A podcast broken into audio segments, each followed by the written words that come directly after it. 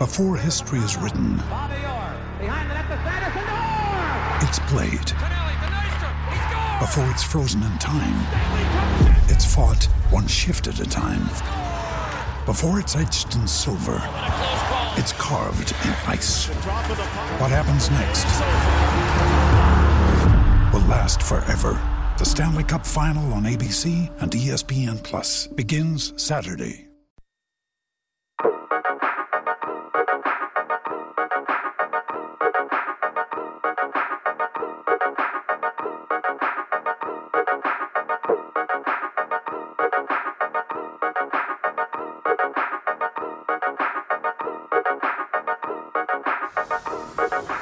L'episodio 177 della riserva, il podcast che rappresenta l'Italia in Europa. Ciao Dani, ciao Ema. Ciao, podcast registrato quindi da Milano. Sì, sì perché sì, Milano è Europa, E rappresent- Roma non è Europa. Vabbè, non... No, no, no, eh, chiedo, no, non. Eh, non chiedo, chiedi, eh. ma già sai la risposta. Eh? Eh, Chiedi poi col fai- tuo fare polemico. Se vuoi dire, eh, che, che- come dire che, che Roma, cioè se vuoi mettere in opposizione Roma e Milano, fai pure, però per me non c'è opposizione No. perché Milano ha vinto. Ma Fai poi è una, una finta faida, una cosa che giusto, che ne so, Daniele Manusia sulla riserva parla di questa faida. Ma quale- Non esiste. È come quella Roma Nord, non Roma Sud, sono cose immaginarie. Ma guarda, Roma è una bellissima città del Mediterraneo, Milano è una capitale europea. Ecco, Esatto, Vogliamo questo- fare un distinguo. Si può dire che questo è oggettivamente vero, però. Sì, un pochino sì. Un pochino No. è vero e non c'è un'accezione negativa, fra l'altro, nell'essere. No, ma io sono per una riformulazione radicale dell'Europa con una base fortemente mediterranea, con Lo vedi, siamo pronti. Roma, Atene. Così magari qualcuno si prende Istanbul. anche cura della gente che ci Istanbul. muore nel Mediterraneo, cioè se facciamo questo, questo shift incredibile. Comunque no, io quell'introduzione l'avevo fatta così per diciamo, giocare un po' sulla falsariga del fatto che ieri sera c'è stata una partita e all'interno di questa partita c'era una squadra, una città, una tradizione millenaria. La Esatto. riserva? No, c'era proprio la, la squadra, una delle due squadre di Roma, eh, la Roma, che rappresentava il calcio Quel- italiano. eh. quella non più antica. Però io appunto mi ricollegavo al fatto e ti ricordi dico no vabbè ma lasciamo perdere la Roma, la vera partita che decide del calcio italiano in Europa è Milan-Manchester, questo Ah, vero. all'epoca no? E invece adesso la Roma Non l'avevo riuscita- seguita questa cosa. la Roma ha battuto, io direi più che battuto, ha dominato, ha schiacciato, ha umiliato Vabbè, l'Ajax con Poeti. sarcasmo, però. calma. Se cominciamo subito a, a a sminuire la vittoria della Roma, Chi ha, smi- ha No, no, dominato, tu puoi schiacciato, sbattuto, ma perché voi leggete del sarcasmo in queste parole? Ma io sono nel 2033 in cui si sa già che a calcio si gioca in quel modo lì. Allora io voglio dire una cosa molto chiara, molto partigiana, come non facciamo quasi mai nella riserva, quindi mi sento di poterlo fare. Ieri sera sono stato veramente felice, ragazzi. Non, non mi succedeva da tanto tempo eh, di essere raro, eh. Così felice per una partita. Mi è risuccessa quella cosa che non provo da un po', che non volevo più andare a dormire perché quando vai a dormire è finita quella serata in cui sei stato felice. Non so se, se vi capita, quindi mi sono messo a riguardarmi gli highlights, le interviste, tutto quanto, perché è stata una partita pazza, e questo diciamo ormai dalla Roma ce lo si può aspettare, ma è stata pazza in un modo inedito per questa, quantomeno per questa stagione, nel senso che noi eh, romanisti cresciamo in questo brodo primordiale di mai una gioia, di a noi non ci succede mai, ma perché... E invece ieri c'è un po' successo quello che, che di solito Cioè, invidiamo agli Cioè, altri. la Roma ha sculato, questo è successo. Ah, un po' anche sculato, e questo fa parte delle cose che non ci succedono e che sono successe. Però in realtà già prima che sculasse, io devo dire che finché non è- la Roma non aveva regalato il vantaggio all'Ajax, ero comunque già piacevolmente sorpreso del fatto che la Roma stesse giocando tutto sommato con l'atteggiamento giusto, un quarto di finale europeo, che è già una cosa che non diamo mai per scontata, no? E invece la Roma eh, era in campo anche un po' incerottata con le assenze, con, con- con tutto quello che ha accompagnato questa- questo, questo inizio di, di, di questo pezzo di, di Europa League. La Roma è scesa in campo bene, e questo per me già è stato un primo... No, non so se anche voi No, no, è stato eravate... sorprendente. È Eh, stato no? sorprendente perché la Roma arrivava a questa partita nel momento di maggiore flessione di forma della stagione e i problemi erano eh, non quantificabili, cioè c'erano problemi tattici, problemi fisici, problemi di infortuni, problemi eh, tecnici perché eh, appunto senza i giocatori migliori eh, la qualità della- dell'11 della Roma è andato via via proprio diluendo di forza durante l'anno e, e in più in una stagione in cui ogni volta che la squadra era stata chiamata ad alzare il proprio livello, a dimostrare eh, di poter giocare partite di spessore, di spessore tutti quei fattori di cui abbiamo parlato, la Roma era mancata. Cioè quando la Roma dove era chiamata un po' a sorprenderti in positivo, ti sorprendeva sempre in negativo, perché Sì. poi affrontava queste partite non perdendo, straperdendo, proprio svaccando, che quello è il segno sempre peggiore per le squadre, vuol dire proprio che hai po- proprio poca spina dorsale. E invece ieri è vero che la Roma l'ha affrontata bene la partita e, e co- stando bene in campo, cioè con una presenza significativa in campo, non è un caso che questa presenza significativa, che è una presenza mentale e fisica anche, è coincisa con la prima, credo davvero di non sbagliarmi dicendo la prima vera partita stagionale di Geco, prima prestazione in cui Geco è presente in campo, lotta con i difensori, vince i duelli fisici con i difensori, fa salire la squadra, non, non perde palle assurde, non è indolente, è stata forse veramente la prima volta. Allora, io confesso di avere un rapporto particolare, scusate, con la Roma quest'anno, ma ad esempio questa partita l'ho guardata col- da tifoso, diciamo, non troppo attento a cosa stesse succedendo, con un occhio invece a quello che guardava mia moglie, eh, cioè Emma dall'altra parte, e eh, a un certo punto mi è arrivato un messaggio di un amico che dice, "Ah, peccato che la Roma sta giocando in 10, cioè DZ Ah, eh, 10, come a dire che Geco era quello che la faceva giocare Ieri? meno, no? Sì, e non ero d'accordo ieri Beh, guardandola no. così. No. E- bisogna aver guardato una cosa un po' diversa. Esatto, vabbè, infatti non dirò chi è perché comunque eh, mi piace citare solo virtuosamente le persone a cui voglio bene. Invece sputtano quelli a cui non voglio bene, ma questa è una persona a cui voglio bene. Però dirò una cosa, però, secondo me, eh, non da tifoso. Eh, cioè, la- la- non è tanto sculato o non sculato, perché è vero che la Roma aveva tantissime eh, giustificazioni, anche l'andamento della partita, se ci pensi, è stato sfortunato per la Roma fino a un certo punto, perché eh, inizia magari un po' bassa, però è in partita, poi regala letteralmente proprio il gol del vantaggio. Sembra lì, lì per lì per eh, cedere del tutto.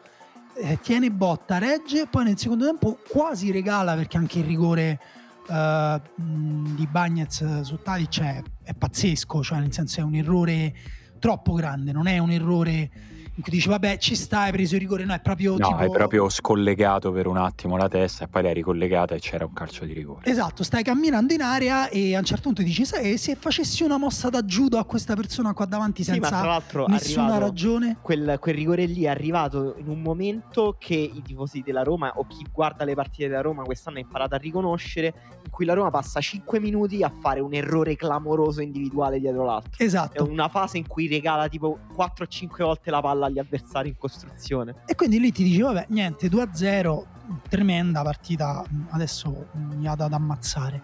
E invece sbaglia nel rigore, pareggi e poi completamente, infatti ho esultato pur avendo un occhio che deviava verso un altro schermo al gol di Bagnaz perché è arrivato totalmente inaspettato come non sono quasi più abituato da tifoso della No, Roma a, a Eh, gioire di ci, sono, eh, ci sono state una serie di, di slide indoor eh, che di solito noi siamo abituati a vedere chi- chiudersi no? per noi. E la prima ovviamente è quella del rigore anche perché Paolo Lopez ehm, è un portiere dal rendimento che è stato più spesso deludente che no.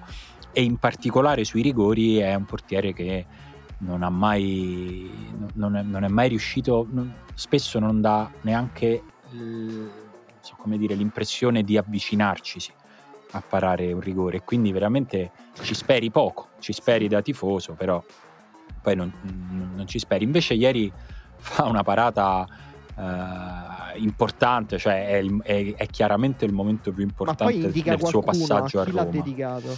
Non lo so, a me da come l'ho apparato e da quello che ha fatto dopo, ma qui vado veramente per deduzione, non so niente, e mi è sembrato pro- probabilmente una cosa con il preparatore dei portieri, come a dire è, è andata come avevamo provato, no? Nel senso che Mm. lui fa... Me fa l'ha un- tirata addosso come avevamo. Ma sai, sembra- eh, lui, lì lui fa una scelta... Vabbè, è rimasto in Lui fa una scelta no? che non si fa spesso, che i portieri non fanno quasi mai, che è quella di rimanere in piedi. Quindi, evidentemente, ha puntato su quel tipo di, di calcio da parte di, di Tadic e poi è stato fortunato perché Tadic Sì. l'ha tirato così. Sì, sì, no, la, la- diciamo il dramma, il dramma in senso compiuto di questa partita e la grande storia di questa partita è il fatto che sono- ci sono stati due episodi decisivi che hanno svoltato la partita dalla parte da Roma. Il rigore parato da Paolo Lopez e il gol di Bagnez. Eh, Beh, in mezzo quello di Pellegrini pure, cioè quella è Eh, un'altra cosa. un altro regalo no- pazzesco. Eh, cioè, di solito Sì, noi, sì. quando- se, se- se sentiamo nell'altra squadra gioca il terzo portiere, i tifosi di 19 squadre su 20 in Serie A dicono: Ah, ottimo. Noi E noi diciamo: di- ecco il eh, futuro ecco- titolare all'europeo lì. dell'Olanda. Esatto, noi diciamo: Eccola lì, si prepara la favola. Sì, del- no, io ho sentito anche i miei amici che andavano oltre sul terzo portiere e dicevano vedrete a quanto è data la partita fenomenale del portiere che compreremo a 30 milioni in estate che si rivelerà inequivocabilmente una pippa a settembre. Sì, E ricordiamo invece- che la Roma è riuscita a prendere appunto l'altro portiere, il portiere titolare dell'Ajax era il portiere ex titolare Sì. della Roma che si scoprì solo No. dopo che aveva difetti uditivi. Sì, Cioè. Stai quello- credendo. Poi No, abbiamo quello- preso il portiere della Svezia che Sì, ha ieri- fatto un buon mondiale che eh, poi si è rivelato Vabbè, avere quello- problemi percettivi. cercata. Poi abbiamo preso Paolo Lopez che è un terzino destro eh, messo in pa- cioè No. eh, No, la cosa Invece- che volevo dire è che Paolo Lopez e i Bagnets eh, sono stati comunque, cioè secondo me, i peggiori in campo della Roma prima che gli episodi cambiassero la loro partita. sì. Cioè, il Sì, Bagnets ha, ha giocato una partita davvero di- proprio difficile da commentare Sì. perché credo abbia sbagliato sem- semplicemente ogni cosa che ha fatto Ma ieri io in dopo, campo. dopo il E derby Paolo Lopez ha, sbaglia- ha fatto dei- una, se- una quantità di errori gravi che è difficile vedere in un, un singolo portiere. Cioè, un E singolo che- portiere fa degli errori, ma lui ne fa veramente tanti ra- ravvicinati nella partita di ieri. Tra l'altro, dopo il rigore c'è un tiro di tagliafico da fuori area. sì, su di cui lui fa una cosa. Lui cioè, prova a che A livello bloccarla. stilistico Sì. è, è proprio difficile da capire che cosa Dopodiché, a fare. dopodiché lui completamente galvanizzato mette in fila tre Sì. parate e salva il Sì, risultato. Cioè, Assurdo, lì capisci, no? migliore in campo. Sì, Vedi sui- quanto per l'ennesima volta quanto conta poi la testa. È Su- incredibile. sui Bagnets avevo detto che il problema non è tanto il singolo errore, per esempio quello nel derby, ma il fatto che poi se un giocatore è così ehm, prono agli errori e, e soprattutto dà l'impressione non di poter fare ogni tanto un errore perché non è un giocatore proprio fortissimo, top, però eh, e invece proprio è un giocatore che ogni tanto ti fa proprio un errore che ti fa incazzare proprio per come ti fa l'errore perché proprio dici ma ma, ma, ma, ma, ma vaffanculo un po' ma perché non e, e allora quello è un altro tipo di giocatore cioè non è Burdisso capito? perché stavo pensando ne so quando la Roma aveva giocato Burdisso non, è, non era un fenomeno Burdisso non era il difensore che verrà No. ricordato nella storia della Roma della Serie A però aveva un livello che era medio piuttosto più in alto che in basso ogni tanto faceva una partita che dicevi ah che bello avere Burdisso sono fiero di lui ogni tanto faceva quell'errore in cui dicevi vabbè povero Burdisso che però non, è- non sarà mai un fenomeno. E faceva anche degli errori che magari ci perdevi la partita o ci prendevi un gol. Però non con quell'aria di, co- come i Bagnets che sembra quasi che te lo fa apposta capito? Cioè Burdizzo soffriva per i suoi errori. I Bagnets sembra, sembra veramente tipo che ti stia punendo per qualcosa che tu hai fatto a lui e questo non è giusto caro Però ieri poi Bagnets da- se mi ascolti Ieri da quella, anche da quella esultanza si vede invece che, che carogna si leva di dosso i Bagnets, no? Quanto ci... Eh sì, eh beh, lì è stato posseduto dallo spirito di Agostino di Bartolomei, Eh, sì. il, che il cui compleanno cadeva proprio ieri, e poi c'è quella foto mitica che ripeto, poi appunto dopo tutto quello che ho detto sembra un po' offensivo accostare Eh, la foto di Bagnez che tira Però a quella Di Bartolomei, però è vero che è un dettaglio pazzesco pure quello, no? incredibile, incredibile. Stessa, stessa posa plasticissima di questo Oh. tiro. Tra l'altro, i Bagnets fa un gol difficile. Cioè, ah, No, me lo sono bellissimo. appena rivisto. È un gol bellissimo, coordinazione perfetta, con un sacco di gente davanti alla porta. Me lo sono rivisto adesso, poco prima di iniziare, solo con l'audio ambiente. E il rumore che fa la rete è bellissimo. Sembra veramente che si sta per staccare. Cioè, è un- Sì, fa è un rumore quello- incredibile. Quello è il rumore secco quando proprio la rete tira sui gancetti che la tengono Bellissimo. attaccata ai pali. Però posso dire una cosa non da tifoso? Vai. Cioè, nel Perché senso, le, altre, tutto quello- le altre erano in veste di tifoso. Certo, tutto, pure quando Adesso ho detto- svesti i panni giallorossi. Perché secondo te io scriverei mai in un articolo Paolo Lopez è un terzino che fa il portiere? No, quello l'ho detto da, col cuore in mano. C'è la passione, c'è la passione. Esatto, misma passione. Il- eh, no, il, ehm, il problema secondo me, a un certo punto ho pensato questa cosa e ditemi voi se è lucido o no. Cioè, il problema della Roma in Europa, il problema tattico della Roma è che è una squadra eh, che Fonseca ha messo a posto. Ieri, altra sfortuna, si fa male Spinazzola, che forse era il migliore, cioè per dire, no? non è che ci sono state poche sfortune. Pedro titolare, ma Pedro è in un'involuzione pazzesca, un giocatore che ti dovrebbe far fare il salto, invece arrivi a queste partite in cui eh, sembra una zavorra, però la Roma non pressa e non sa veramente resistere al pressing. Sono i due temi fondamentali del calcio di questi anni. Poi ne parleremo magari quando parleremo pure di Bayern, PSG, insomma, de- de- de- dell'Europa di un livello superiore. Però anche a questo livello qua, cioè, mh, la Roma in, in troppi momenti ha lasciato il pallino del gioco sia quando aveva la palla lei, subendo la pressione dell'Ajax, sia quando aveva la palla l'Ajax, non riuscendo a ostacolare la, la- la- la risalita del campo dell'Ajax, in cui sembrava effettivamente una squadra impreparata. Cioè, non perché Fonseca abbia lavorato male, perché comunque le giustificazioni non solo nella partita, ma anche nella stagione sono moltissime e forse come rosa è costruita anche qui in maniera strana e male forse, però a me è sembrato proprio in certi momenti, dico proprio da un punto di vista tattico, e qui in, que- in questa partita qui appunto il, il superamento della difficoltà tattica l'hai avuta con, eh, con le prestazioni individuali, anche un po' con l'andamento della partita, cioè il calcio comunque è bello pure per questo, perché tu puoi girare su alcuni episodi e vincere una partita dove però secondo me la Roma al di là della sofferenza che abbiamo vissuto era pure in certi momenti dicevo proprio vedi però cazzo proprio ci manca giocare contro squadre così Eh, in, in. Serie A Sai, io sinceramente ieri non- ho visto un po' meno difficoltà di quella che, che ci hai visto tu, perché mi, mi è sembrato che i pericoli reali ce li siamo veramente creati da soli e mh, non che, non che siano stati errori frutto del, del merito altrui, ma proprio errori che, che sono nostri a prescindere da, da quello che, che- può fare il tuo avversario per metterti in difficoltà. Cioè io ieri Mm, non credo che la Roma si sia discostata molto da quello che aveva immaginato Fonseca. Il punto è che una cosa che probabilmente è andata diversamente è che, per- faccio un esempio specifico, mettendo in campo Veretù, ti aspetti un tipo di strappo, progressione e risalita del campo veloce che invece ieri avresti dovuto Eh, sapere che non si riusciva a fare perché ieri Veretù era Esatto. al 30%. no ma pure l'Ajax non, ci sono state tante situazioni in cui un giocatore della Roma riceveva la palla e aveva già l'avversario dell'Ajax in marcatura preventiva vicina e non riusciva proprio a girarsi verso i compagni. I giocatori erano isolati pure alcune ripartenze il campo era grandissimo per la Roma. Cioè per me la difficoltà più che nelle occasioni subite era proprio a livello di era proprio difficile giocare in alcuni momenti. Sì, io ho l'impressione sempre di più che le richieste di Fonseca, cioè de- di una squadra per esempio che difende con un baricentro alto però senza scoprirsi eccessivamente in pressing, una squadra che tiene di più il pallone, che mh, ha coraggio a giocare in costruzione bassa, siano tutte richieste che questa squadra non, non riesce ad esaudire veramente perché non, non ha lo spessore per farlo.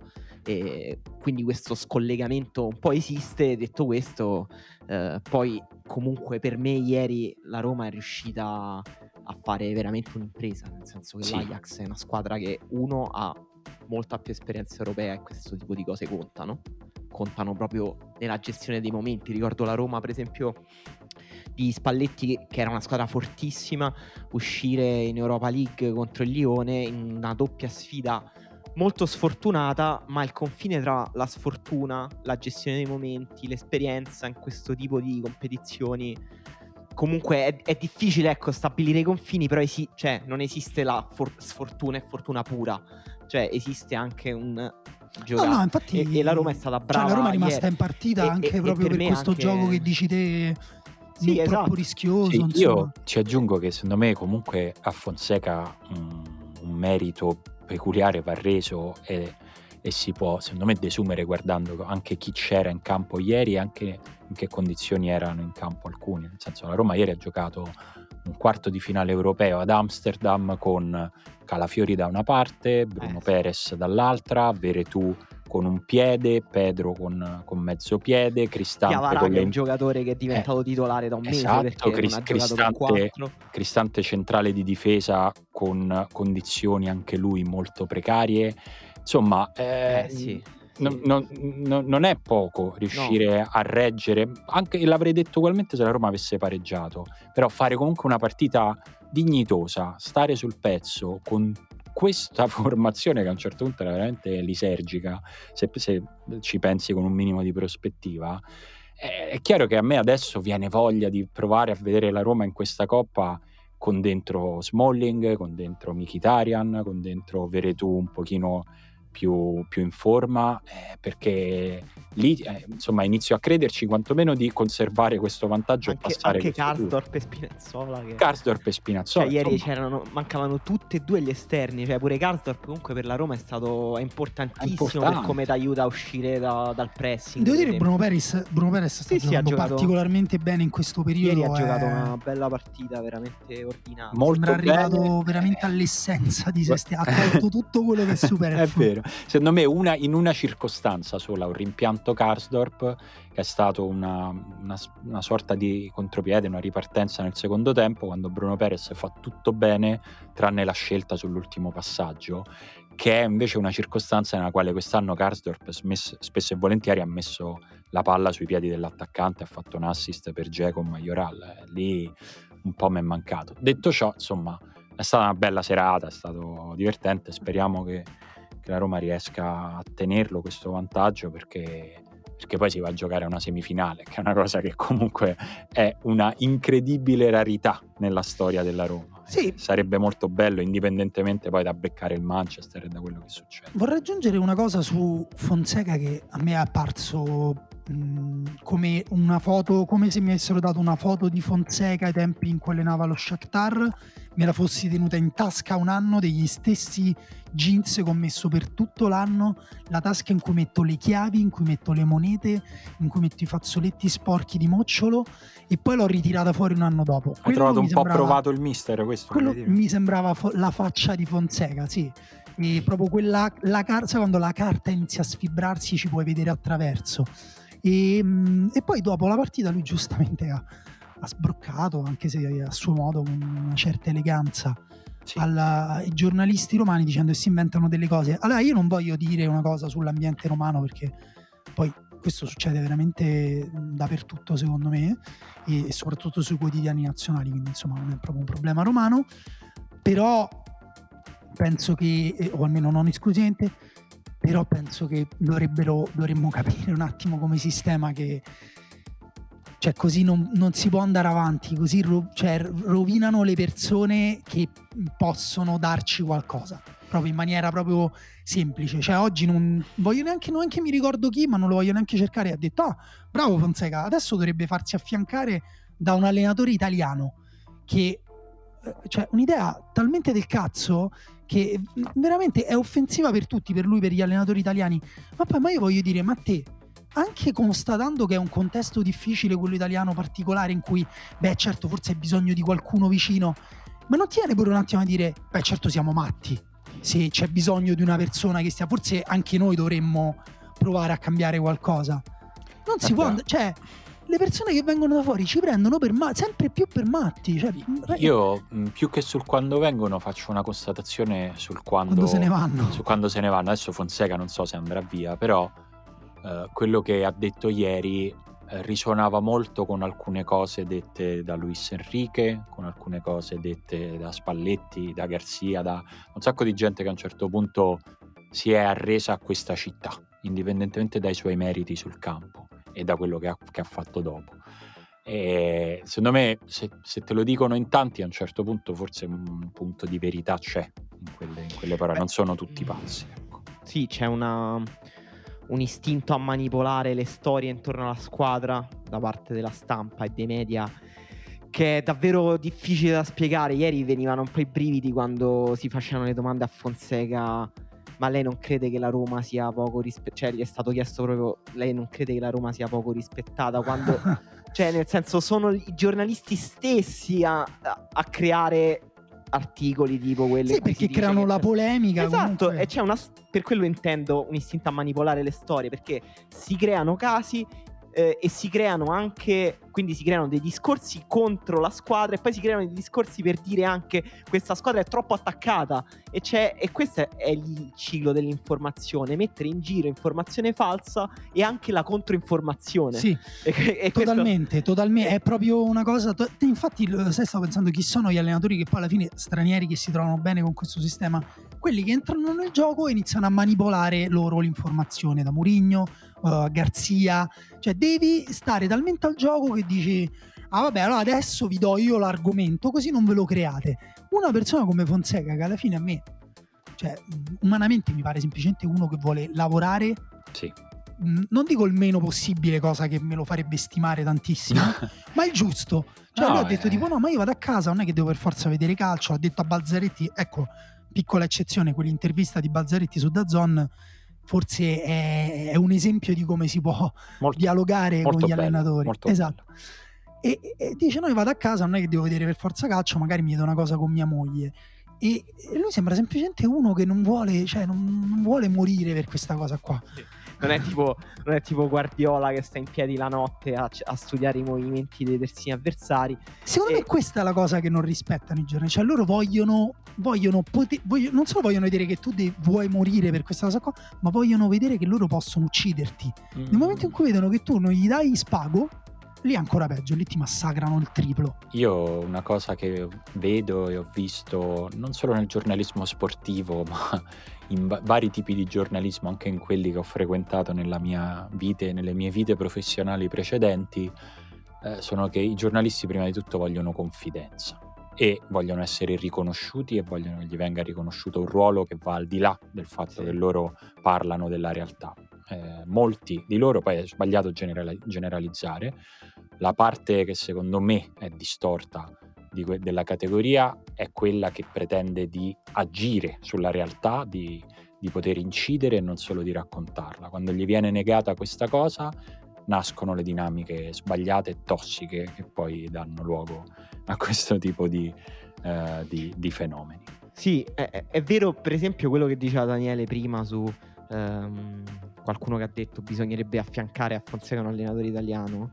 Dall'altra parte c'è pure la narrazione che invece dice Vedete, Fonseca è l'unico allenatore straniero eh, ed è, e la Roma è l'unica squadra che gioca ancora in Europa. Forse questa cosa dovrebbe farci riflettere. E questa cosa di dire tutto, il contrario di tutto, un minuto dopo, è proprio il modo in cui in Italia si commenta il calcio. È esattamente questo, è esattamente dire eh, a settembre eh, l- o anche quando vediamo Bayern Monaco, Paris Saint Germain, dire eh ma queste squadre non sanno difendere, come, come per dire ma forse hanno disimparato tutto ciò che l'Italia ha dato a questo sport, forse sì. non ci stanno sì, rispettando. Dopo, tra l'altro una settimana dopo aver detto la crisi esatto, italiana esatto, pazzesca esatto. in Europa. Questo, questa oscillazione continua tra il dire siamo i migliori del mondo e il dire siamo delle merde è tutto ciò su cui si fonda il discorso calcistico in Italia. Eh, beh, ci abbiamo fatto una sciarpa, se ci pensi, esatto. su, questa, su, questa, cosa, eh, per, per, prendere un po' in giro questa cosa. Comunque hai menzionato, e ci andrei, volterei pagina, quella che rischia già di essere la partita più bella dell'anno quantomeno della stagione? Beh, eh, dipende un po' dai gusti. A me, per esempio, piacciono molto più dei gol piacciono le diagonali dei terzini. Quindi quando per esempio, non so se l'azione di Spinazzola mette in mezzo ieri, Questa- Tagliafico fa una diagonale su Geco, io lì ho avuto un brividino. Aspetta, questa però è un'altra citazione che era, questo è un articolo di giornale No, invece. no, niente, Un niente. tweet no. pure questo. No, che- no, no, qualcuno no, l'ha detto. Qualcuno eh. ha detto che quella non è stata la partita dell'anno. No, no, ma no, Ah, forse era un no, commento addirittura su gene- Facebook. Questo nessuno in particolare, un po'. No, no, io l'ho letto da qualche qualcosa che, cioè, che si è letto in giro il fatto che vabbè è un punto di vista insomma mentre tu dici è stata la partita dell'anno perché è finita 3-2 è stata spettacolare abbiamo visto grandi gol grandi giocate un andamento drammatico della partita una successione di gol anche strana paradossale dall'altra parte c'è chi dice tutto questo caos è dovuto al fatto che eh, si è difeso male, è stata una partita mal giocata dalle difese, quindi come si fa a, dife- a Ma non la rompete il cazzo, basta. Guarda, no. un, pun- un punto di vista più interessante ehm, di cui credo che in Italia si fatichi a vedere la differenza rispetto a questa cosa che ha detto Emanuele, però c'è una differenza che è una sfumatura ma è sostanziale. L'ha dato Jonathan Wilson, che nel suo commento il giorno dopo sul Guardian, ehm, faccio una- un riassunto, ha detto che eh, squadre di elite europee che riescono a concentrare eh, il meglio dei giocatori nel- nel- di tutto il mondo e a creare un gap gigantesco col resto del campionato, eh, poi a un certo punto si dimenticano di che cosa significa giocare con squadre del loro livello e quindi eh, di difendere. E questa è la ragione per cui il Bayern eh, è stato così in difficoltà perché non deve mai affrontare Mbappé. E, ehm, e fondamentalmente è vero che il Bayern gioca cioè non è che il Bayern non ha difeso bene, non sa difendere. Il Bayern difende sempre con la difesa alta e due individui neanche particolarmente ehm, più ormai esplosivi fisicamente a 50-60 metri dalla porta. Ed è vero che col Paris Saint Germain è sembrato tipo siete pazzi, fate qualcosa per evitare che Mbappé vi, vi- vi tagli a fettine come gli abruzzesi con eh, le, le pecore. Cosa? Eh, sta facendo... ah, sta- A Rosticini. Mi sta venendo che il PSG ha fatto degli arrosticini con i difensori del, del Bayern. Ah, vabbè, dai, una bella in alcune situazioni, perché poi dall'altra parte il Bayern ha fatto 443 tiri in porta, però pure quella situazione là appunto di prendere tutti- tutte le ripartenze da Neymar e Mbappé, a un certo punto dici oh, ma lo volete capire che così magari, magari vincete, ma vincete 8 a 7 e poi il ritorno comunque è complicato. È vero anche il contrario però. Magari al ritorno il Bayern vince 4 a 2, eh, giocando esattamente nello stesso modo, fa 4 gol e ne prende solo 2. E, però ecco, cioè, eh, diciamo, mm, si può discutere di tutto, no? Jonathan Wilson ha un'opinione per me assolutamente rispettabile. Per me, io sospendo giudizio su questo perché io come si giocherà a calcio tra dieci anni non lo so. Non lo so, dipende chiaramente anche dalla struttura economica che c'è dietro, no? da come le squadre riescono effettivamente a gestire i talenti, a, qua- come, a cosa diventano le leghe nazionali a, co- a come si evolve la tattica. Magari, appunto, come ha detto Jonathan Wilson, un'altra cosa che dice è se ci fosse una lega in cui Bayern e PSG giocano tu- tu- tutto l'anno contro anche Real Madrid, Barcellona, eccetera, a un certo punto si rimetterebbero a difendere, troverebbero delle, de- de- de- dire, delle, delle misure, no? come ha fatto il Liverpool eh, o il City di Guardiola, che pure il City di Guardiola era sbilanciato a un certo punto e poi ha, ha preso delle misure. E, e quindi magari sarà così, non lo so, però quello che so è che il punto di vista italiano per cui pff, partita ridicola, visto, non sapevano difendere. A parte non è vero perché il Paris Ma Saint dai, Germain ma non è vero. è stato cioè, preso a pallate e cioè, ha resistito. Cioè, comunque ha esatto, resistito. bravo, volevo dire que- cioè difendere non è solo tenere i pericoli a 50 metri dalla porta, è anche saperli affrontare quando sono vicini alla porta, cioè quello eh, è, è difendere anche quello, eh. Di, di questa cosa tra l'altro ne abbiamo parlato spesso anche quando parlavamo della Juve di Allegri ai tempi d'oro, di come accettasse un certo tipo di, di Sì, me- di meglio il Paris Saint Germain Meglio Bayern Paris- Monaco Sì, ma pure perché certo. Bayern Monaco. Cioè eh, Sané e Coman poi hanno sbagliato tantissimo però io cioè, a chi li pare forse Chiesa ogni tanto ha proprio un- una micro scintilla di quel tipo di calcio là. Ma sembra che giocano sui pattini sembra Io- che giocano hockey Io devo dire che veloci questo turno di Champions in particolare mi ha dato quella sensazione che, che proviamo ciclicamente, cioè che quantomeno io provo ciclicamente, è di guardare partite che ti sembrano di uno sport che ci assomiglia solo in parte a quello che vediamo tutte le domeniche perché anche, anche, il giorno prima, nelle partite fra Real Madrid e Liverpool e City e Dortmund, eh, c'è stato un livello di qualità, di intensità, di velocità, di eh, fondamentali tecnici, il, il, modo in cui, eh, oddio non mi viene il nome, un attimo di... Quale Ma- azione? Manchester City Aspetta. Foden. Marez, il modo in cui Marez mette a bada un pallone che era un po' lungo, che stava per uscire, lui con due tocchi sgonfia il pallone e lo dà a De Bruyne per segnare, è una cosa che io non vedo, non vedo succedere di solito quel tipo di controllo di palla, come non vedo succedere di solito i lanci di cross, ed è bello, cioè, è, è ama- da una parte ti amareggia se pensi a al calcio italiano, a quello che ti pare, ma poi veramente io in queste quattro partite mi hanno riempito gli occhi. E Bayern Monaco e Paris Saint Germain da sola è stata un, un compendio di, della maggior parte delle cose che possono succedere su un campo di calcio. C'era pure la neve, sembrava un film, cioè, è stato bellissimo. Cioè, Sané ha fatto una quantità di frenate, sterzate, faceva de- delle cose e tu dici adesso gli salta un ginocchio. Qual è qua. stato il tuo gol preferito? Uh, beh, il, il, secondo di Mbappé. Il secondo di Mbappé per me è stato incredibile. Della partita o di tutta la tua no, di, tut- di tutto quanto. Primo per la pesantezza, cioè per me a questo punto li peso anche i gol, mm. quello è un gol pesante. E poi perché lui in un centesimo di secondo, lui stava per tirare sul secondo palo, si vede da come, da come mette il corpo, sì. in un centesimo di secondo ricalcola, ridispone il corpo e chiude, stringe e tira sul primo palo tra l'altro la palla passa sotto le gambe di Boateng, sì, questo è un dettaglio cioè, un po' quello, per, quella cosa lì la cosa di Boateng con Messi certo, eh, per me... secondo voi lui ha tirato sotto le gambe?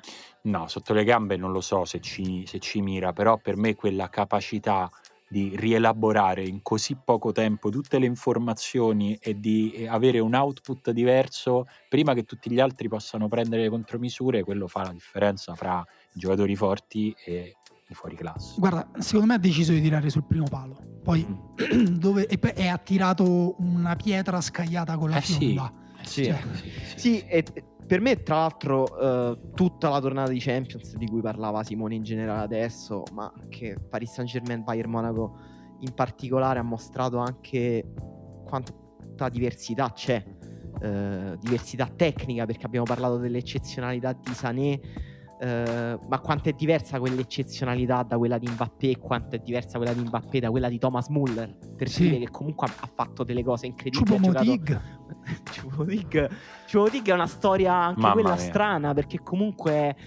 è uno di questi giocatori fuori contesto in Champions League che comunque co- che continuano a stare in Champions League in modo continuativo e quindi noi da fuori ci chiediamo, ok, ma perché? Perché? Che, perché? che cosa ha Choupo-Moting più di no, Marco perché, perché tra l'altro Choupo-Moting, per fare proprio una breve parentesi che chiudiamo subito, era andato al Paris Saint-Germain sempre in modo paradossale, perché comunque sembrava un giocatore a fine carriera che, insomma, i cui limiti erano chiari e non era un giocatore i cui limiti potevano permettergli di giocare al PSG, però si diceva, ok, è un pupillo di Tuchel quindi ci sta. Poi però perché è andato al Bayern Monaco? cioè, no, poi dopo aver perso la finale di Champions League con il Bayern Monaco, il sì. Bayern Monaco acquista l'attaccante. No, allora il Bayern Monaco secondo me ha mostrato di essere forse se, se io dovessi spiegare a qualcuno come si gioca a calcio, cioè qual è l'avanguardia calcistica del 2021, forse gli farei vedere Bayern Monaco. Cioè, è una squadra che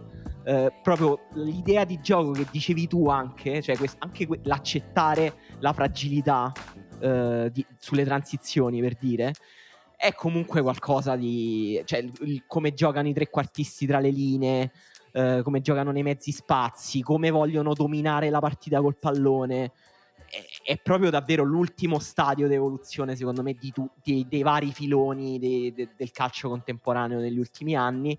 Eh, poi fra- su quelle fragilità lì eh, ne avevamo parlato anche qui, nel senso non so se ricordate quando abbiamo fatto la puntata di Gran Riserva commentando la partita con Red Bull Lipsia che era forse novembre, diciamo, per Monaco, sì. forse a un certo punto deve difendere le transizioni perché cioè, non, eh, alcuni gol che prende sono ridicoli, però allo stesso tempo la potenza offensiva che riesce a esprimere è sontuosa, è sublime E, e, e, comunque anche lì, prima parlavamo di caso per la partita della Roma, ma anche la partita di Bayern Monaco-Paris Saint-Germain è pazzesco. Ha ricordato per certi versi anche quella partita di, di Champions tra Bayern Monaco e Chelsea, quando il Chelsea vinse la Coppa col gol di Drogba in una partita in cui Ribery e Robben hanno fatto a fette il Chelsea, hanno fatto 60 tiri in porta verso la porta sì, diciamo e il Chelsea ha vinto. Oltre a uh, credo una trentina di tiri in totale, il Bayern Monaco do anche più del 60% di possesso palla.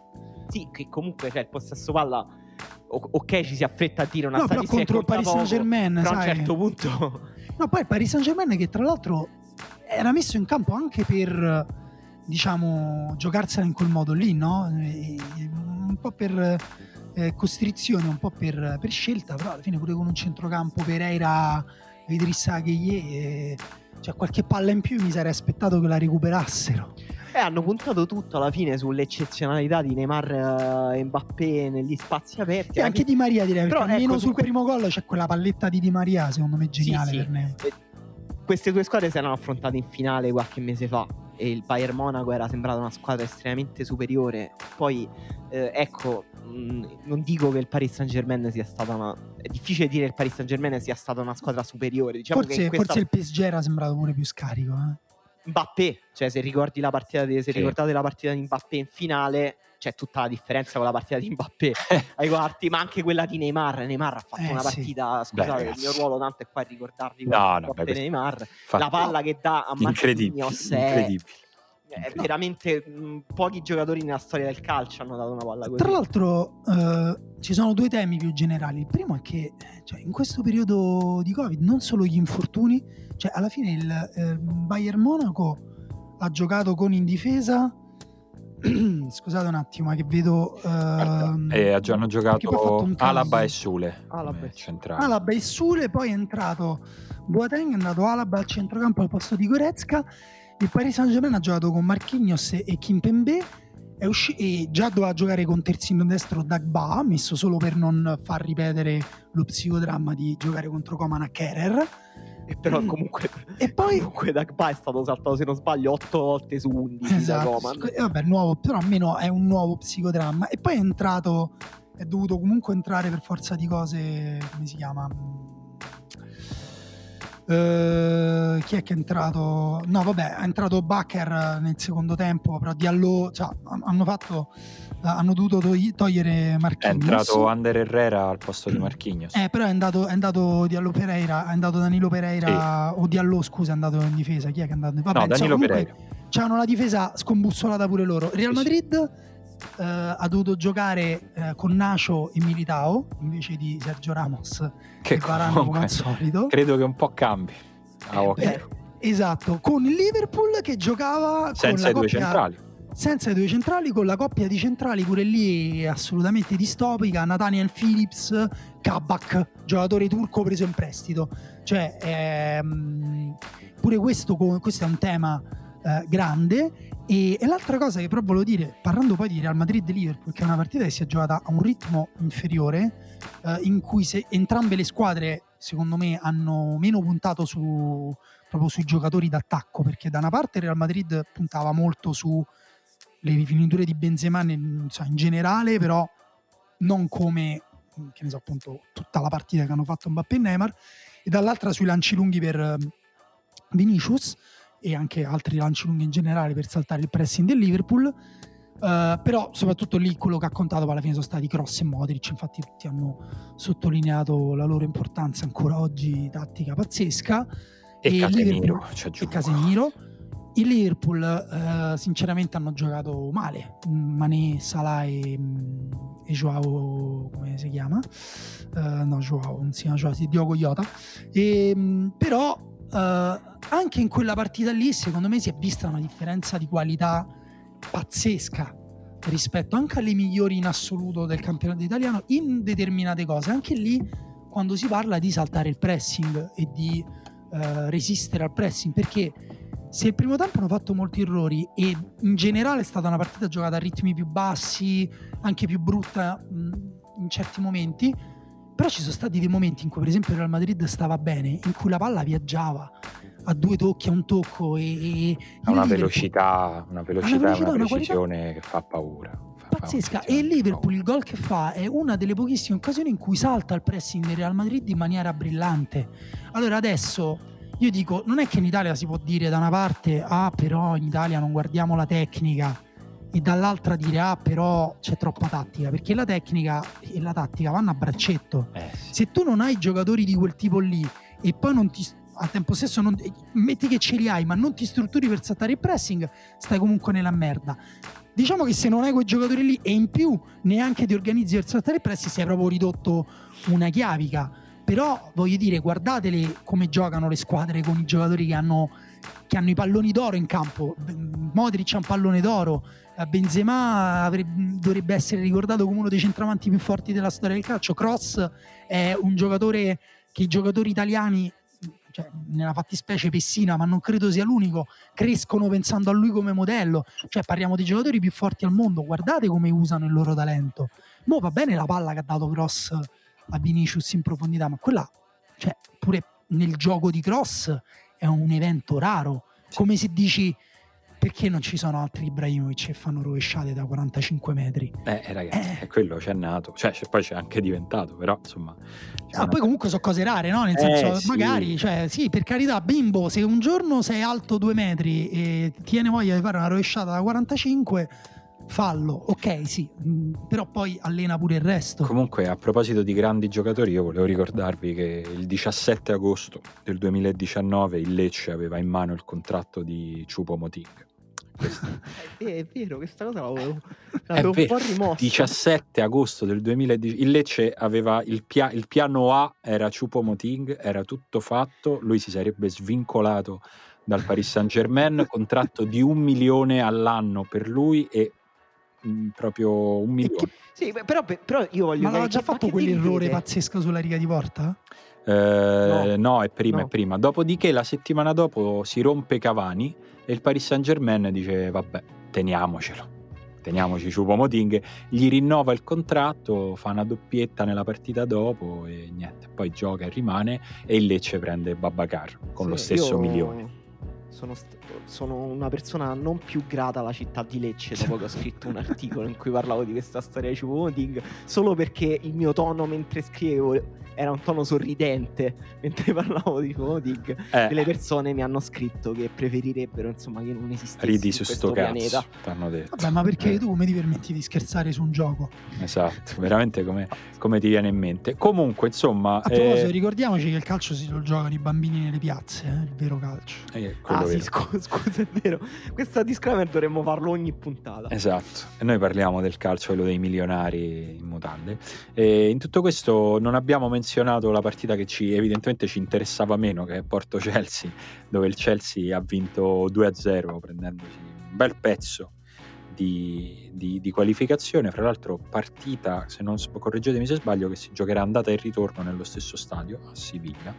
Mm-hmm. Eh, che fa ridere, cioè nel senso pensate se poi si passa per il conteggio dei gol in trasferta. Che eh, eh, sì, sì. E però vabbè, questo è, questo è il calcio del, della pandemia creare qualcosa per ricordare in questi contesti qui che chi è in casa o fuori casa, tipo che ne so, le squadre fuori casa devono eh, inginocchiarsi davanti ai giocatori della squadra di casa prima dell'inizio della partita come forma di rispetto, oppure tipo, che ne so, devono portare delle pizzette per Carino. la fine della partita. Ah, siccome, siccome abbiamo parlato di tutte le partite di Champions League, vi ricordo anche che le altre partite d'Europa League eh, molto, veloce, no, molto velocemente. Posso dire una cosa però su Porto Chelsea? Scusa, non sapevo che tu volessi passare oltre, però quella squadra pazzesca che la Juventus, perché come si dice in Italia no, quando una squadra fa una partita tipo quella del Porto con la Juventus? Eh beh, non c'erano spazi, che bravi, che bravi, che non lasciano spazio. Attenzione, Questi... attenzione, è un'imitazione gli uomini di, gli uomini, eh, di Sergio Coincisao, ma che bravi, ma che bravi che non lasciano spazio. Eh beh, ma come, ma,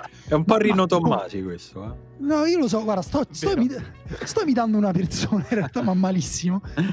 Che uno dice, ma, ma, che vuoi fare? Ma non c'erano spazi, erano troppo bravi. Ecco, bravi, guardatevi il Chelsea come quegli spazi se li crea con, mettendo un dito dove anche voi pensate che non ci sia spazio, perché eh, que- quella parte del vostro corpo vi rifiutate Calma. di immaginare che esista. Calma. Invece loro inseriscono il loro ditino e voi all'improvviso fate "Ah, ma c'è uno spazio lì, Ah, ma sono sensibile, ma lo sai che mezzo mezzo mi piace? Ecco, questo gli ha fatto il Chelsea al Porto che si difendeva col bellissimo, entusiasmante Ah, no. blocco di 15,4 giocatori sul limite dell'area. Va bene, quindi Guardatevi il primo gol.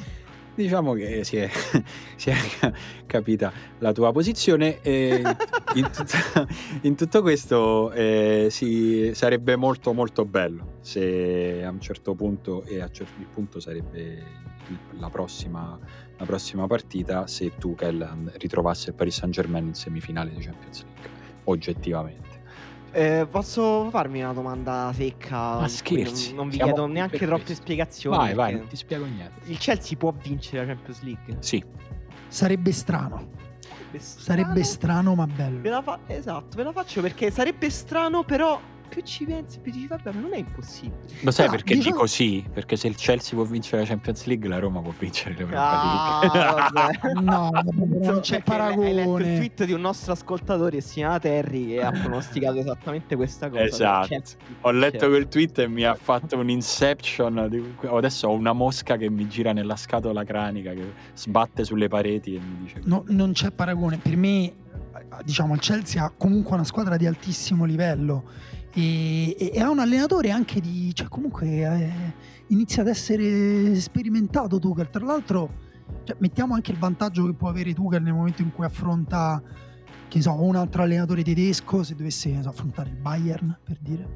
Eh, sono già fatti gli accoppiamenti, tra l'altro, si sa tipo chi affronta chi. Credo, credo che sarebbe col Paris Saint Germain il, la vincente Cioè, quindi- Chelsea.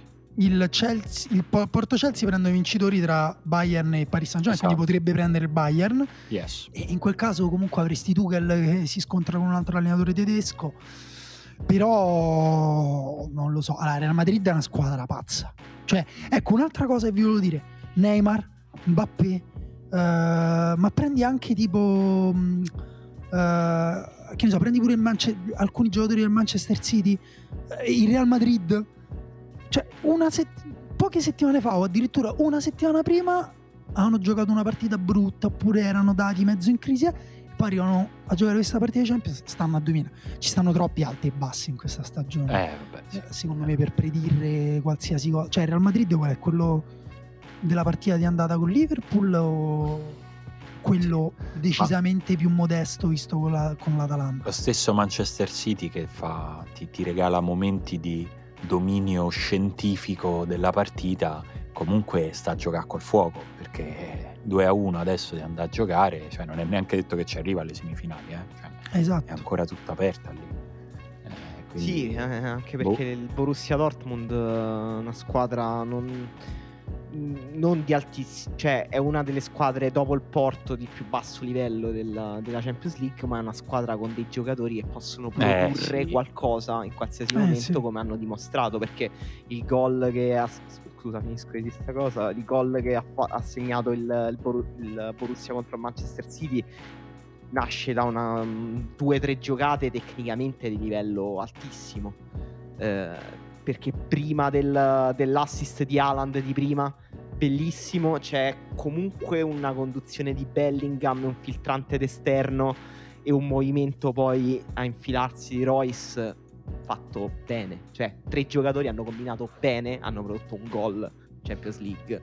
E questa è la cosa che Guardiola teme perché Guardiola con questo tipo di cose ci è uscito ogni anno. Cioè, con Son che, che produce un grande momento in Champions League, che fa un grande gol, con eh, Mbappé che col Monaco mh, segna, non mi ricordo, fece doppietta, non ricordo però insomma quella partita assurda in cui il Monaco fece 4 gol al Manchester City Sì. e il Monaco era una squadra di giovani che non sembrava poter reggere, come dire, il livello e lo spessore, i momenti della Champions, e però trovava singoli momenti di grandezza. No, è vero che tra l'altro il City, cioè anche lei va considerata una squadra inesperta, nel senso... Eh, Beh, il City non ha mai superato i quarti di finale di Champions. Tanto per Eh, esatto, capito? E tra l'altro col Borussia ha preso quel gol là a, 8 minuti dalla fine. Cioè, poi ha, fatto quel gol, cioè è riuscita pure a, rito- a Volevo riaprire. un commento sui due gol in relazione a De Bruyne. Eh, vabbè, sì. Eh. Ma ne avevamo detto. Gli voglio andare a baciare i piedi. Questo è il mio, è il mio commento. Commento Eh, De. Bruyne è in uno stato di grazia. Io no, mi sono ricordato, pensavo che l'avessimo detto in una puntata, invece la- era uno scambio privato tra me e Emanuele in cui il giorno dopo che ha dato quella palla che ha dato in campionato, non mi ricordo contro chi, però quel filtrante che passa in mezzo veramente a, a cinque giocatori non così distanti tra di loro e, e che ha fatto impazzire anche i commentatori inglesi tipo Owen in diretta ha fatto immagina che bello giocare con lui. E lui capisci proprio che Owen sta pensando quanto sarebbe stato bello se lui avesse giocato beh. con De Bruyne io ho detto a Emanuele beh io ogni tanto do palle di questo tipo Emanu- Emanuele ha detto guarda penso di non aver mai nel mio mondo fisico mh, a essere stato eh, a contatto con una persona che potesse fare una cosa di quel tipo L'ho visto al massimo da- da- dai seggiolini dello stadio. Questo è il no massimo neanche, del- neanche mi sa che intendeva neanche allo stadio neanche allo No. stadio. Ok. No, vabbè, allo stadio eh, ho visto il Real Madrid effettivamente. Guarda, eh, mo non è per fare, però se allo stadio hai visto Totti, qualche cosa, qualche palla Sì, così. sì. Eh no, però quella, però quella era una palla. Totti faceva cose incredibili, però magari Totti quella palla là te la, dava, te la dava alta. E È alta vero, è vero. è più razionale. De Bruyne sembra proprio, non lo so. No, c'è un, contro- c'è un controllo dei, pa- dei passaggi di De Bruyne No, che, Beh, che questi è più scientifico, Eh, più- ricordano più Xavi e In- o Iniesta che Totti. Però diciamo... però su distanze più lunghe. que- Sì, sì, quella esatto, sì, i filtranti che lui riesce a dare a eh, 25 metri e li fa sembrare come se li stesse a metri, dare esatto. a 5 metri. Sì. Cioè, come se fossero filtranti al limite dell'area per l'attaccante si inserisce, lui lo dà poco oltre il centrocampo. Sì. E Per un giocatore che, sì. che non si vede. Sì, quello è golf. eh, Sì. non è, Esatto, è una bravissimo, il controllo- diversa. Il controllo è tipo, sai, quelle palle da golf piano piano arrivano e si fermano. Però devo dire che. E poi, però, avevamo visto quel filtrante lì che secondo me è reso particolarmente scenico anche dal fatto che i difensori cadono nel tentativo di, Di arrivarci. di- di intercettarlo. Lo come giochi succede, senza frontiere. Capito al football quando vedi il quarterback che lancia e, e la linea difensiva avversaria che si spezza con i giocatori che si lanciano per provare a Beh, quello- il Quello pallone. anche lancio di cross con Vinicius che la, Eh, la sì. controlla di spalletta sembrava proprio tipo quarterback e running back. Sì, Che bello. pazzesco. Che bello. E anche il gol di Rashford eh, in Europa League simile. E... no, Ho già eh, nostalgia de- della Champions League, ragazzi, incredibile. Mentre Eh, ne sì, parliamo, ci- dico, sta già per finire. No, quello che volevo dire è quella, quella palla che dà per. eh, oddio, per chi Il era? colpo di testa che fa la No, sponda. sul chi è? gol- il gol del Manez. 2 a 1 Gol di di- Foden. Sì, è per Gundogan. No, forse. Silva, Gundogan, Gundogan, sì. Gundogan. Eh, Cioè, la precisione di quel pallone è. è ass- cioè, è riuscita a sorprendermi addirittura di più tre giorni dopo aver visto quel filtrante. Cioè, la traiettoria in, in altezza che prende, che è assolutamente esatta per superare tutta la difesa. Cioè, quando la regia cerca di seguire quel lancio, dici, vabbè, questo sta finendo sul fondo. No, tra l'altro c'è un'altra cosa da dire su quella palla, perché quella è una palla difficilissima anche da controllare, no? Sì. E eh, Gundogan la mette giù, perché è il massimo che puoi fare con quella palla. De Bruyne però quella palla non gliela dà, tipo dicendo, vabbè, ho cazzi tuoi, fai una rovesciata, tipo, che ne so, lancio eh, per un giocatore che si è mosso, tipo quelli che veramente faccio io, ogni tanto do una palla che più o meno arriva al giocatore che è da solo in una zona impossibile, dovrebbe fare una cosa col corpo incredibile, poi sbaglia il controllo, io gli dico dai che cazzo! No, De Bruyne dà quella palla perché in aria ci sono altre tre persone oltre a Gundogan e su quel lato là di Gundogan, a parte che ha scavalcato il difensore con, con- con una precisione anche lì è, è quasi cioè quasi esagero dicendolo perché sembra quasi metafisica, però manipola i difensori col passaggio che fa lui. Perché li induce nel tentativo di interrompere il passaggio, invece sono tagliati fuori dall'azione perché adesso lì il gio- non me lo ricorderò mai era difensore, però prova a intervenire di testa per deviare questo lancio, non la prende, fini- è uscito dal campo. Gundogan stoppa la palla ed è eh, libero di fare la giocata e a un metro c'ha Foden. Quindi quella palla ha senso perché eh, nel gioco del Manchester City i- i- in area ci sono altre ci sono quattro persone in quel momento. Quindi anche qui eh, la tattica e il talento individuale vanno a braccetto. Ciao, la co- sono la fatina della Serie A. Esatto. Anche la palla che dicevi te. Questo è il calcio più strano.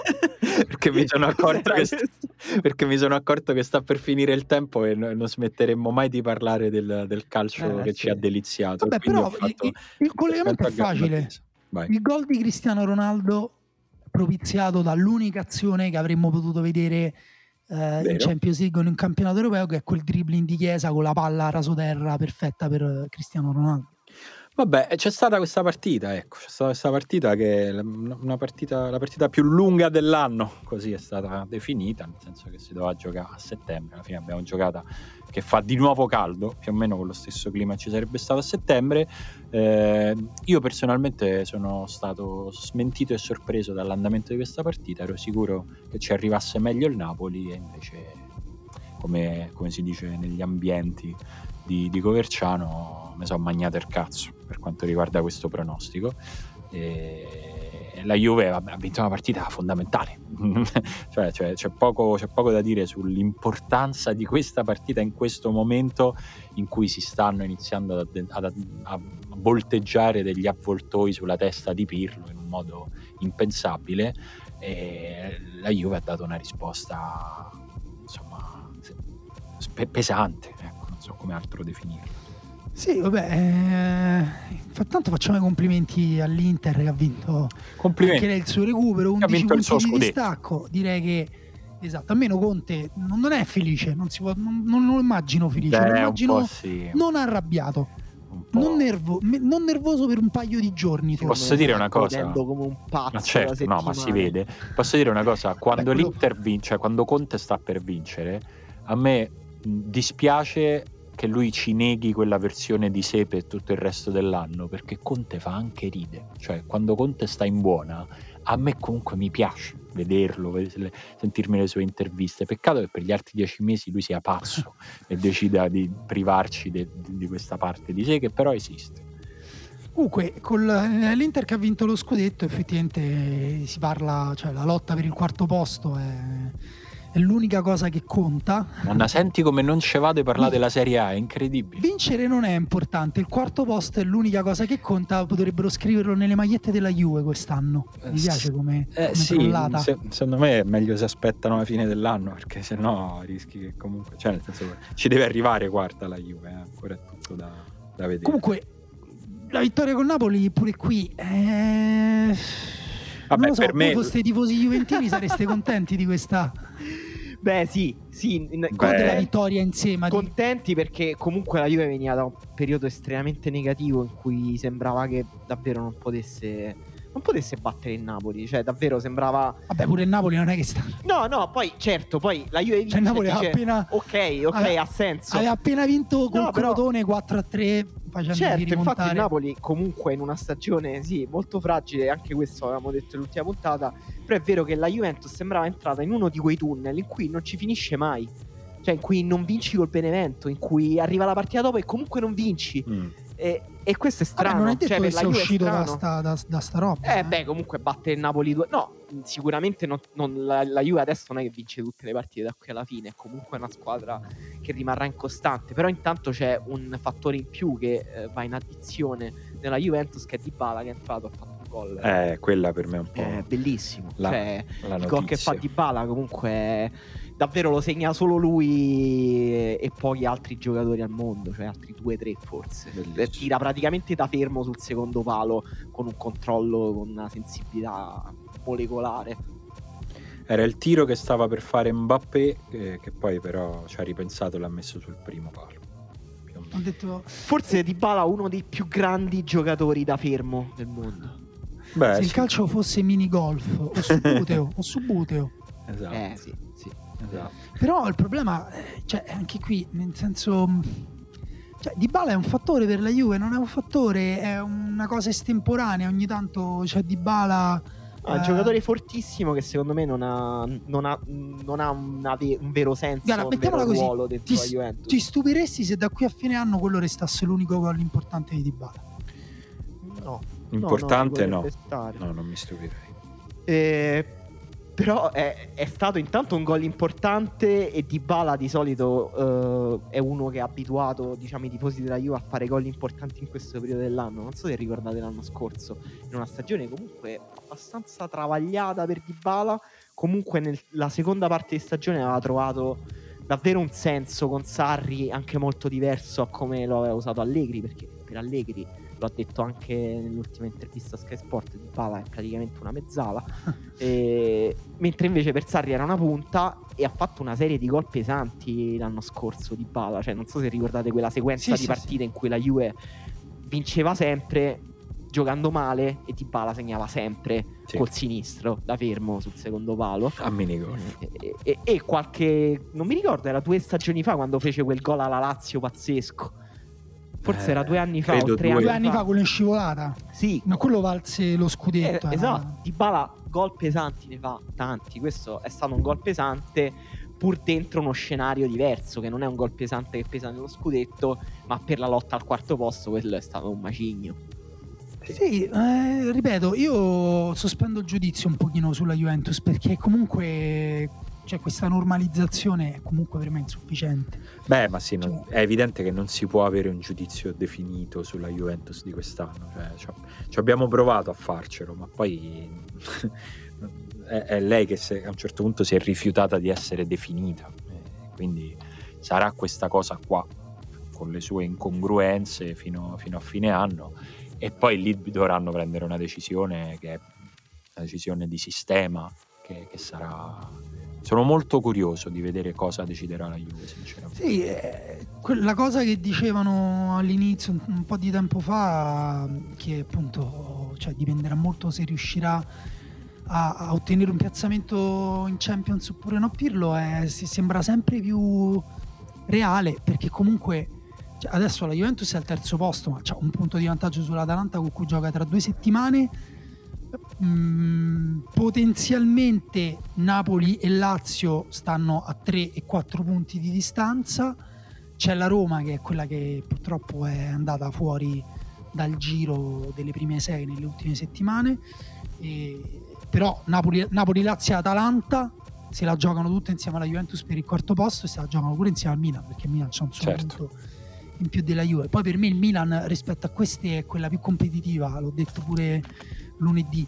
E- Però si vedrà perché poi appunto manca un numero di partite che non è enorme, però è sufficiente a far implodere comunque una di queste squadre, a farla, a farla uscire da, da- da- da- questo tipo di competizione. Però per me, a parte Milan, e- cioè per me Milan e Atalanta sono le due squadre messe meglio, diciamo per una serie di ragioni. Tra Napoli e Juve per me non è finita qui, per me non è finita. Chiaro, sì, certo, se Napoli avesse vinto sarebbe, o avessero anche pareggiato sarebbe stato No, no, ma io sono molto d'accordo. peggio. Sono d'accordo che assolutamente che non, sia, che non sia finita qui, però insomma questo è stato un passaggio pesante. Ciao, sono la fatina di Facebook. E- Vuoi? eh, Sicuramente poi dei soldi da me allora. no, non mi servono i tuoi soldi. Ho Sicuramente mi hai rubato i vita. dati. Ridammi i dati, Fatina. Eh, io non te li ho rubati, me li hai dati tu. Non ti ridò Però poi proprio tu un li cazzo. hai. Tu- allora, ti sei fatta rubare i dati. Io ti ho prestato i miei dati Eh, fidandomi lo di so, te. purtroppo me li so persi, non è, sta- è stata una dimenticanza, abbi pazienza. Fatina mi dà l'impressione di contare qualcosa. Eh, so. Poi- valle di lacrime. Poi ho lasciato la borsa incustodita una sera in discoteca e quando l'ho ripresa non c'erano più i tuoi dati niente dentro. Pazienza. Esatto. Ehm, vi abbiamo chiesto di immaginare un altro anno di Covid e chiusure, perché ormai abbiamo preso questo filone qui. E, potendo scegliere, vivreste in un appartamento da soli o in una casa con altri tre coinquilini sconosciuti? E questa ci ha ispirato Eugenio Ronga su questa Eh. domanda. Eugenio, io faccio anche un po' di pubblicità alla sua newsletter che si chiama Parallelo. Guarda, mi dai l'occasione di fare anche a me una pubblicità a un podcast di un nostro ascoltatore che si chiama Daniele Gaccioli, che fa un podcast che io ho scoperto perché mi ci ha invitato, che si chiama Paradiso Amaro e poi Giusto. ho sentito anche le, le altre puntate ed è un bel podcast, quindi un saluto a Daniele, cercatevi il suo podcast. E, E la- io no, non, non ho. non vuoi spingere nessuno? Eh, Boh, uh, fammici pensare. eh, Spingo sì. Ragù, Ragù di Prego. Damian eh, Pellegrino. eh, eh, vabbè, ecco, è lui il presentatore ufficiale. Non me Beh, ne così- voglia Emanuele. eh, Emiliano. Emiliano. Emiliano Ceresi. Però eh, è, è Damian, Fra la vera anima di Ragù. Emiliano Ceresi, anche lui è un nostro ascoltatore, io me lo ricordo sì, tra anche i Damien. Esatto. Anche Damian, sì, sostenitori, ascoltatori. Che grande famiglia, Eh, incredibile. La incredibile. famiglia dei podcast. Eh, dei podcasts. Allora, c'è una... c'ha bisogno della TV? Ma infatti chissà guarda più, ormai solo le partite in tv.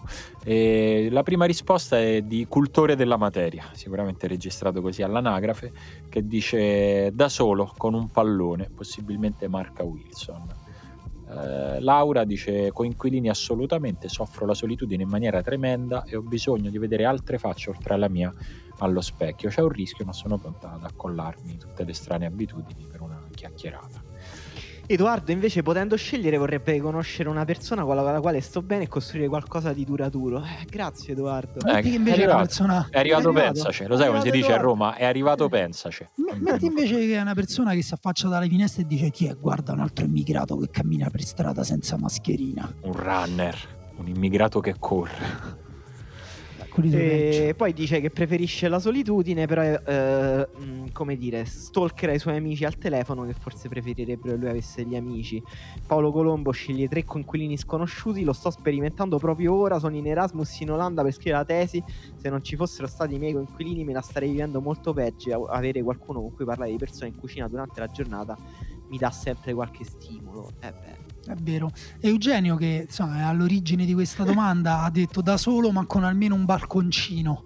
Oh. Sì, Eugenio ha, Ha risposto risposto, come se niente fosse alla sua domanda. Diego Strano. mette l'emoticon di una bara, eh, che può voler dire tante cose, da preferisco morire a... Mi sa che è quella, lo sai. Eh, Alberto dice da solo a meno che i tre sconosciuti diano prova di essere seguaci della riserva. Bello, mi piace. Questo- Sì, anche Gabriele dice da solo col telefono per ascoltare Barbero, la riserva, i DVD di The Office nell'altra e la siringa per farmi il vaccino da solo nella terza mano. Che Sai che- troverò il modo di farmi spuntare durante la mia reclusione volontaria. Ma Sai che? Barbero, Barbero e The Office per me sono stati forse le due cose più presenti nella- nel, nel primo lockdown. Mi sono- ci sono proprio aggrappato con tutte le mie forze. Eh, bello. Stefano dice casa con coinquilini sconosciuti è praticamente come ho vissuto da settembre a febbraio a Verona da studente fuori sede. Oltretutto ho pure conosciuto la mia attuale fidanzata grazie alla mia nuova coinquilina. Quindi diciamo che mi è andata discretamente bene. Quindi abbiamo una storia, una true story edificante. Eh sì. Ehm, Emanuele dice: Penso da solo, non, sarebbe il caso di- non sarebbero il caso di sperimentare abitudini di persone sconosciute che potrebbero farti uscire fuori di testa. Eh lo sì. No, io, Eh, io io farei solo nel dubbio. Cioè, se capito con tre coi quali non vai d'accordo è un incubo. Peggio della solitudine, per come la vedo io. Sebastiano eh, ribalta un po' la questione perché dice: I tre coinquilini si conoscono già fra di loro quando si entra in una casa? No, perché l'abbiamo specificato nella domanda. Potrebbe essere il dettaglio decisivo per la scelta. Se non si conoscono, vale il rischio di provare, altrimenti è semplicemente un suicidio. Eh, Quindi- sì. Scusa, due amici, suicidio. Boh. No, lui dice se, se- se quelli, se tutti si conoscono tra di loro tranne te. Cioè, se tu sei l'unico sconosciuto, Ah, dici ok, te fanno comunella contro, sei fottuto. Vabbè, ma perché No, ma perché, comunella infatti? contro? Ma eh? Vabbè, ma che ne so, ma lui è paranoico, ma io che cazzo ne so che gli è successo nella vita. Gabriele invece fa l'emoticon con lo- col, col sorriso furbo e dice cosa state proponendo ragazzi? È vero che un servizio della riserva potrebbe essere tipo una casa. con noi. La riserva therapy? Vi affittiamo delle stanze, questo è il nostro business Bello, futuro. Emanuele vota la seconda opzione. La seconda Ah, c'è bisogno di provare il rischio, il brivido del rischio di non trovarsi bene pur di riaprirsi al mondo. Un anno di convivenza forzata potrebbe permettere di conoscere qualche persona interessante, ce n'è sempre bisogno. Eh, Niccolò dice da solo a rileggere Stefano- Proust con Sean Connery scoprendo Forrest, mi scoprendo Forrest. E mi pare che queste due cose opposte siano Questo proprio- Niccolò la scrive. Vabbè, mi- mi- il dettaglio che mi ha colpito di più è rileggere Bruce, non leggere Bruce. Ehm, C'è rileggere. mm, Vai. Ste- Stefano che dice McKenny, Di Bala e Arthur avevano scelto la seconda, ma qualcuno ha chiamato le guardie. molto bello, loro- molto molto bello. E Alessandro dice: Con tre sconosciuti assolutamente faccio parte della categoria di persone il cui lockdown ha avuto un effetto talmente introspettivo da rivalutare tante amicizie. Quindi ben venga allargare il cerchio di persone conoscenti. Sia mai che nasca qualche grande amicizia, anzi penso che quando si porta viaggiare di- si possa viaggiare di nuovo proverò l'esperienza di viaggi di gruppo con sconosciuti. Ci sta, beh, vedi?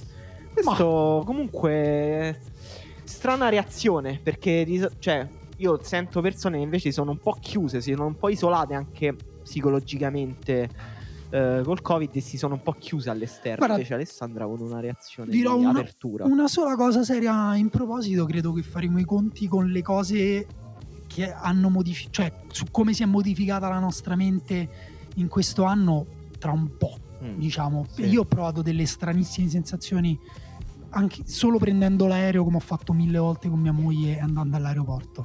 Cioè, secondo me non... eh, Sì, non stiamo ancora capendo, prendendo coscienza, Mm, non, no. si è anco- non è ancora maturato. no. Davide dice: Emanuele, queste domande sul Covid iniziano a diventare ansiogene. Faccio io una domanda a te: come te la stai vivendo sta pandemia?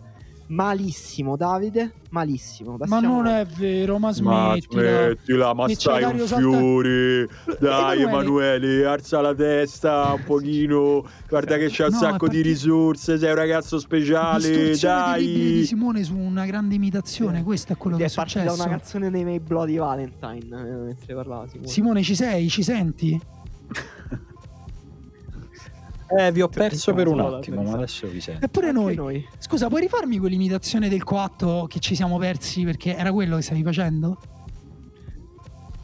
Era un coatto motivatore per Emanuele. Era un po' coatto, ma era anche un po' istruttore, istruttore come si chiama? Di CrossFit. Davide. Era un po'. Da- Dai, Emanuele, non ti arrendere, spigni, dammi un'altra spinta. Dai, non molla adesso che questi te li ritrovi domani. Dai, sentili bruciare sti muscoli. Dai, Ema, non ti buttare giù adesso.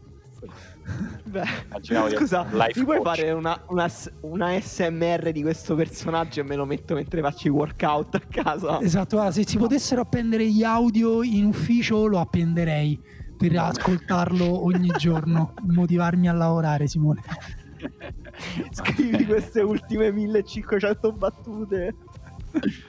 Esatto, esatto, esatto. Vammi su strumenti, vammi su conteggio parole. Quasi, dai, quasi. L'ultimo sforzo. Dimmi di L'ultimo andare su. Facebook. Chiudimi sto social network, la vita sta fuori che ti aspetta, chiudilo, voglio vedere che lo chiudi, chiudi, fai crocetta, fai crocetta, esci fuori, bacia una donna, sorridi al sole, vai, andare. E vabbè, è tutto molto meraviglioso. Io devo andare davvero a baciare il Forse sole è- e una donna molto piccola. Molto piccola, una piccola, una piccola donna che sarà felicissima di ricevere i tuoi baci. Ragazzi, io direi che possiamo salutarci con questa bella immagine familiare perché ormai è diventata la nostra firma, eh? quella di a un certo punto Sì. infilare le nostre, le nostre famiglie in, in puntata. Noi Vabbè, la torniamo. mia famiglia sa- sarò libero di sfruttarla. Ma santo cielo. E torniamo all'inizio della prossima settimana. Ci sentiamo su Patreon per chi vuole venire di là, se no ci risentiamo di qua. State bene. Ciao! Ciao.